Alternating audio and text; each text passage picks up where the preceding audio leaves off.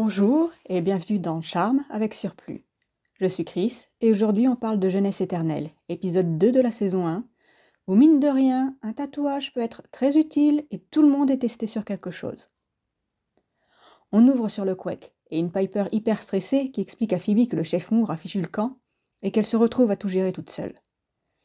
Il y a une petite interruption de la part de leur amie Brittany qui leur montre son tatouage d'ange sur sa main avant de quitter le restaurant, puis on retourne sur les sœurs et Phoebe qui a une vision d'un homme lui offrant un verre lorsqu'elle le regarde. Toute contente, elle en parle à Piper qui panique un peu plus, parce qu'elles avaient décidé de ne pas se servir de leur pouvoir. En fait, non. Prue a décidé, Piper était d'accord, Phoebe n'a pas voté. Et puis c'est pas comme si elle l'avait fait exprès. Justement, c'est une des choses dont Piper a peur, de figer tout le resto accidentellement. Mais Phoebe ne l'écoute plus vraiment parce qu'Alec, le type de la vision, s'approche.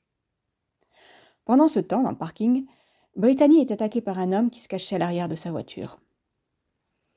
Au petit matin, Prue sort en douce de la chambre d'Andy. Le réveil ruine sa sortie et elle le balance par la fenêtre avec ses yeux et fiche le camp. Quand Andy émerge, c'est pour entendre le clic de la poignée et une voiture qui part très vite. Un peu plus tard, Piper cuisine en regardant un documentaire sur une femme tuée par un éclair quand elle essayait d'entrer dans une église pour se sauver d'accusations de sorcellerie. Ni une ni deux, il fait décider que Dieu a dit que les sorcières, c'était pas bien, et elles doivent mourir. Elle saute sur la distraction de Prue qui évite clairement Andy et ses coups de fil, assumant un mauvais rencard. Prue admet qu'ils ont passé la nuit ensemble, info plus construyante que la télévision. Et si la situation ennuie Prue, c'est juste parce qu'elle voulait y aller plus lentement dans cette relation. Piper partage la nouvelle avec Phoebe, ce qui énerve Prue un peu plus, ce qui énerve Phoebe de ne pas être incluse dans les potins familiaux, un petit rappel de la rupture entre les deux sœurs. Mais ça donne à Prue un parfait changement de sujet. Où Phoebe a-t-elle passé la nuit? Piper balance Alec, mais c'est Phoebe qui mentionne la prémonition. Ce qui fait passer Prue en mode boss. On avait dit pas de pouvoir. Phoebe répète qu'il n'y a pas eu d'accord, juste un ordre de Prue. C'est pas pareil. Prue change le ton, toujours autoritaire, mais un peu plus doux, pour rappeler qu'elles doivent être prudentes pour leur sécurité. Piper approuve, ne voulant pas d'autres warlocks de sitôt. Encore une fois, Phoebe rappelle qu'elle n'est pas la seule à ne pas contrôler son pouvoir, et une petite prémonition n'a fait de mal à personne. D'ailleurs, elle n'a rien fait avec Alec. Ou tout de moins, rien dont elle ait honte. Toujours en mode maman, Prue explique qu'Andy lui a appris que plusieurs femmes du coin avaient disparu, et l'arrivée des menaces magiques ne doit pas leur faire oublier les menaces habituelles. Et puis d'abord, elle aussi, elle n'a pas honte de quoi que ce soit. Du côté de la police, le petit ami de Brittany, Max, vient signaler sa disparition, il a même amené une photo d'elle, avec le tatouage d'ange sur la main bien en évidence. Andy se montre rassurant, mais quand Max part, il ajoute Brittany aux trois femmes déjà portées disparues. Daryl remarque qu'il s'est coiffé un peu mieux ce matin. Andy l'ignore pour continuer à réfléchir à voix haute. La disparition de Brittany semblant confirmer que les femmes sont attaquées autour du Quake. Daryl est arrivé à sa propre conclusion et lui dit de prévenir sa copine pour qu'elle reste prudente. Ailleurs, Piper observe une église depuis sa voiture, clairement inquiète. Le pasteur Williams n'aide pas en frappant sur la vitre. Il est surpris de la voir parce qu'il l'attendait dans l'après-midi avec le surplus du resto. Donc soit Piper a décidé de profiter de sa soudaine promotion pour aider les autres, soit c'était un accord déjà en place et possiblement un facteur dans son choix de travailler là-bas. En tout cas, Piper le corrige. Elle s'est juste arrêtée pour réfléchir. Et comme ça, par hasard, sans raison, c'est vrai qu'une personne diabolique ne peut pas entrer dans une église sans brûler? Il rigole, pensant à des vampires. Elle rigole aussi, pensant plutôt à des sorcières. Il rit à ça aussi, répond qu'il ne tenterait pas le diable. Enfin, Dieu. Enfin, vous voyez ce que je veux dire, quoi. Il retourne bosser, parapluie à la main. Déterminé, Piper sort de sa voiture pour s'approcher de l'église. Son courage commence à la lâcher devant la porte, sa main tremble en s'approchant de la poignée, et un coup de tonnerre bien fort la fait fuir, on entendait de faibles coups de tonnerre quand elle parlait avec le pasteur, et d'avoir pensé à donner un parapluie à l'acteur nous disait déjà que le mauvais temps était attendu et que Piper panique pour rien. On passe à la maison de vente aux enchères Buckland. Prue se précipite dans un ascenseur et fait tomber ses affaires. Un type en chemise bleue et des plans de construction dans les bras l'aide à tout ramasser, pensant qu'elle y travaille. Mais elle vient juste pour un entretien et révise jusqu'à la dernière seconde. Un peu plus d'hommes entrent dans l'ascenseur, juste quand Andy l'appelle au téléphone.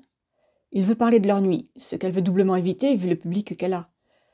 Ce qu'elle essaie de lui dire en message subliminal en expliquant qu'elle va à l'invitation surprise pour bosser dans une vieille maison de vente ringarde qui n'est pas du tout ce qu'elle recherche. Mais Andy continue. Pas de quoi avoir honte de ce qu'ils ont fait, alors pourquoi s'enfuir? Prue n'a pas honte, et elle s'est pas enfuie, elle a même écrit une note. Elle l'a pas laissé, c'est tout, ça compte quand même. Une vraie, plus longue discussion sur le sujet n'arrivera de toute façon pas, parce que c'est le moment que choisit le téléphone pour passer sous un tunnel. Les hommes autour d'elle rigolent, mais Prue leur balance son regard noir et tous regardent ailleurs. Tous, sauf le type en chemise bleue, qui maintient le regard et le sourire. Pas d'humeur à rester sur une défaite, Prue plisse les yeux et force l'ascenseur à garder les portes fermées et à monter jusqu'à son étage à elle. L'homme à la chemise est impressionné par sa chance et elle répond qu'elle est effectivement charme. Au Quake, Phoebe participe au travail et donne l'addition à un homme qu'elle reconnaît comme Stéphane, un célèbre photographe. Il complimente Phoebe, ce qui plie moyen à la rousse avec qui il déjeunait et qui part l'attendre dans la voiture. Stéphane note l'adresse de son studio sur une serviette en papier et invite Phoebe pour une séance photo, si jamais ça l'intéresse. Retour sur Pou, qui est amené au bureau de Rex Buckland par la secrétaire et qui est toujours confuse par l'intérêt de la boîte envers elle. C'est que Rex était très impressionné par son boulot au musée, malgré les critiques de Roger. La secrétaire ouvre la porte, annonce Pou pour le poste d'experte, et Rex dit qu'il connaît, étant le type à la chemise bleue qui s'est changé en cours de route et réussit à entrer dans le bureau sans se faire voir par Pou. Dans un autre coin de la ville, la rousse du couec est attachée à une table, suppliant Stéphane de la libérer. Stéphane sort de l'ombre, l'air très vieux, et dit qu'il s'appelle Javna. Des rayons rouges sortent de ses yeux pour se planter dans ceux de la rousse, qui vieillit tandis que Stéphane retrouve sa jeunesse. Maintenant qu'on sait qui est le méchant de l'épisode, on retrouve Prue. Rex reste impressionné par le civet de Prue, mais s'amuse de ce qui est arrivé dans l'ascenseur. Ce qui énerve Prue, qui lui rappelle que c'est lui qui l'a appelé, donc c'est à lui de la convaincre de rester. Il s'excuse, il est juste nouveau dans le travail, venant d'hériter la maison de son père et donc très protecteur envers elle. Il veut le talent de Prue, mais son opinion négative de Buckland l'ennuie, parce qu'il ne veut signer de contrat qu'avec ceux qui veulent sincèrement bosser avec lui. L'entretien terminé, Prue confirme qu'elle est très douée, parfaite pour le job, et qu'elle le veut. Ce qui fait sourire Rex quand il est seul. Du côté de l'église, Piper livre la nourriture avec Phoebe, et elle parle de Prue. Piper trouve bizarre qu'elle ait couché au premier soir, parce que ce n'est pas son genre. Et surtout, c'est un autre changement, en plus de la magie dans leur vie. Donc ça stresse Piper. Phoebe parle librement de comment elle peut voir venir les mauvais plans maintenant en tant que sorcière, ce qui la panique un peu plus. Phoebe ne voit pas le problème. Quelqu'un entend s'appeler une sorcière, il ne va pas assumer que c'est vrai. Elle réalise que la parano de Piper cache autre chose et va en parler, mais Pasteur Williams se pointe. Phoebe passe acheter du chewing-gum et Williams fixe Piper jusqu'à ce qu'elle craque. Elle lui dit qu'elle a une copine qui pense être une sorcière et elle ne sait pas quoi dire pour l'aider. Il ne trouve rien de mieux à dire que la Bible la condamne à mort pour être diabolique. Pendant ce temps, Phoebe entend un vieux couple choisir des numéros du loto en faisant ses achats. Tentée elle aussi, elle prend un ticket au moment où ils disent que c'est leur dernière chance de garder leur maison et elle a une vision avec le numéro gagnant. Elle les leur donne immédiatement et après une seconde de réflexion, décide de jouer aussi. Elle rejoint Piper, toute contente, et elles s'en vont sans voir la vieille femme qui se gratte la tête avec une main qui porte un tatouage d'ange. On passe immédiatement sur la photo de Brittany et son tatouage, que regarde Andy pendant que lui et Daryl surveillent le Quake. Daryl voit une banque de l'autre côté et se demande si leur distributeur a une bonne vidéo de surveillance, mais Andy n'écoute pas parce qu'il voit Pou entrer dans le restaurant. Daryl l'empêche de la suivre parce que le but d'une surveillance n'est pas de se faire voir par les suspects, mais finit par lui accorder cinq minutes. Pou se plaint à Piper qu'elle a gâché son entretien, et comme le niveau de stress de Piper est assez haut, au lieu de sa gentillesse habituelle, elle roule les yeux et sort que Pou est incapable d'être autre chose que parfaite. Elle retourne bosser, après qu'elle et Pou repèrent Phoebe avec Stéphane et une robe Armani. Pou se concentre tout de suite dessus, et Phoebe laisse Stéphane pour aller se disputer en privé avec sa sœur. En privé veut dire dans la cuisine, parce que Piper avait besoin de ça. Sans baisser la voix, ou au moins utiliser des mots codés en plus. Pou veut savoir si Phoebe s'est servi de ses pouvoirs pour gagner l'argent nécessaire pour payer cette robe, connaissant déjà la réponse. Phoebe répond qu'elle va pas lui faire croire que Pou n'a pas brisé sa propre règle, et Pou, qui l'a délibérément fait deux fois jusqu'ici, réplique que euh, peut-être que oui, mais on parle de Phoebe là, pas d'elle. Phoebe avoue qu'elle va gagner le loto, et se défend en disant qu'elle n'allait pas ignorer le moyen d'aider un couple à garder sa maison. Ça fait partie de sa nouvelle mission de vie, après tout. Sauf que le libre des ombres a dit qu'elle n'avait pas le droit de se servir de la magie à des fins personnelles, donc non, elle n'aurait pas dû jouer pour elle-même en tout cas. Arrive Andy, qui se cogne contre un serveur, qui fait tomber une pile d'assiettes et la cuisine se retrouve figée. Et Prue blâme Phoebe immédiatement, le classique Regarde ce que t'as fait Mais du coup, elle réalise que le pouvoir ne marche pas sur d'autres sorcières et que c'est limité à la pièce où se trouve Piper. Dans la salle, Daryl entre et en mettant les mains dans les poches, montre son badge, donc Stéphane peut s'enfuir tranquillement. Phoebe essaye de calmer Piper pour que l'effet s'annule, Prue surveillant la porte. Elle sort ralentir Daryl, ce qui ne marche pas, mais c'est pas grave, parce que le temps reprend son cours dès qu'il entre dans la cuisine. Andy est surpris de voir Prue de l'autre côté de la pièce et que dix minutes se soient écoulées, mais Piper met tout le monde dehors avant qu'il n'y pense trop, et Prue promet qu'elle l'appellera. Piper, avec un soupçon de colère, balance qu'elle est être une sorcière, et ses sœurs grimacent, réalisant qu'elles ont empiré un problème qu'elles n'avaient même pas vu. Le lendemain, Phoebe trouve Piper dans le grenier, lisant le livre, et pensant à quel point elles étaient foutues. Ça amuse Phoebe, ce qui ne surprend pas Piper. Elle ne peut pas comprendre, elle n'a jamais eu peur de rien. Un trait que Piper lui envie. Phoebe répond que c'est la source de la plupart de ses problèmes. il veut savoir ce qui ennuie vraiment Piper, montrant déjà son empathie. Piper est terrifiée à l'idée que leurs pouvoirs sont un cadeau du mal, qu'elle soit condamnée à changer en pire, à être punie pour quelque chose qu'elle n'a pas choisi, ne pouvant faire confiance qu'à un vieux bouquin. Se montre alors la future carrière de Phoebe quand elle trouve les mots pour la rassurer. Elle lui dit que c'est impossible parce que Piper a toujours été gentille, une bonne personne, toujours prête à aider les autres. C'est forcément pour continuer sur ce chemin que la magie lui a été offerte. Et puis si quelqu'un allait devenir diabolique, ce serait plutôt Phoebe, non? La blague étant Piper, et Phoebe part pour sa séance photo. Dans un resto, Andy et Prue déjeunent, et admet qu'elle regrette leur nuit ensemble. Sa vie c'est compliqué, et rajouter une relation à gérer n'était peut-être pas la meilleure idée. Andy ne compte pas lui passer la bague au doigt, mais il ne veut pas passer à côté de leur seconde chance. Alors ils peuvent laisser cette nuit dans le passé et recommencer plus lentement. Comme il est bipé, et elle appelée par Buckland pour un second entretien, elle s'en va en lui demandant du temps pour réfléchir. Encouragée par Phoebe, Piper retourne faire son test d'église. Elle ouvre la porte, met un pied dedans, deux pieds, elle n'est pas mourue et contente d'être confirmée comme bonne personne. En partant, elle repère la vieille dame, à l'air perdu, et voit le tatouage sur sa main. Et il nous donne carrément un flashback pour être vraiment sûr qu'on comprenne, c'est Brittany. Chez Buckland, Rex veut tester l'expertise de Prue dans une zone en travaux, le parfait endroit pour laisser traîner des œuvres d'art.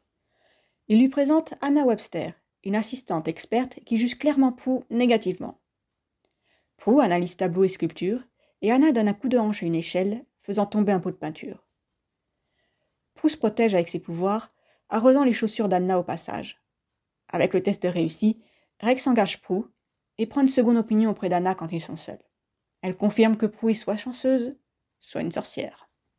Prue rentre à la maison de meilleure humeur et y trouve Brittany, et Piper que lui assure que c'est vraiment Brittany, et vraiment assure, se corrigeant d'un je crois à je sais. Son assurance a gonflé avec son test de bonté. Phoebe débarque au studio avec le van du Quake et a une vision d'elle attachée sur la table quand elle touche la poignée de la porte. Elle retourne au van, mais Stéphanie est déjà.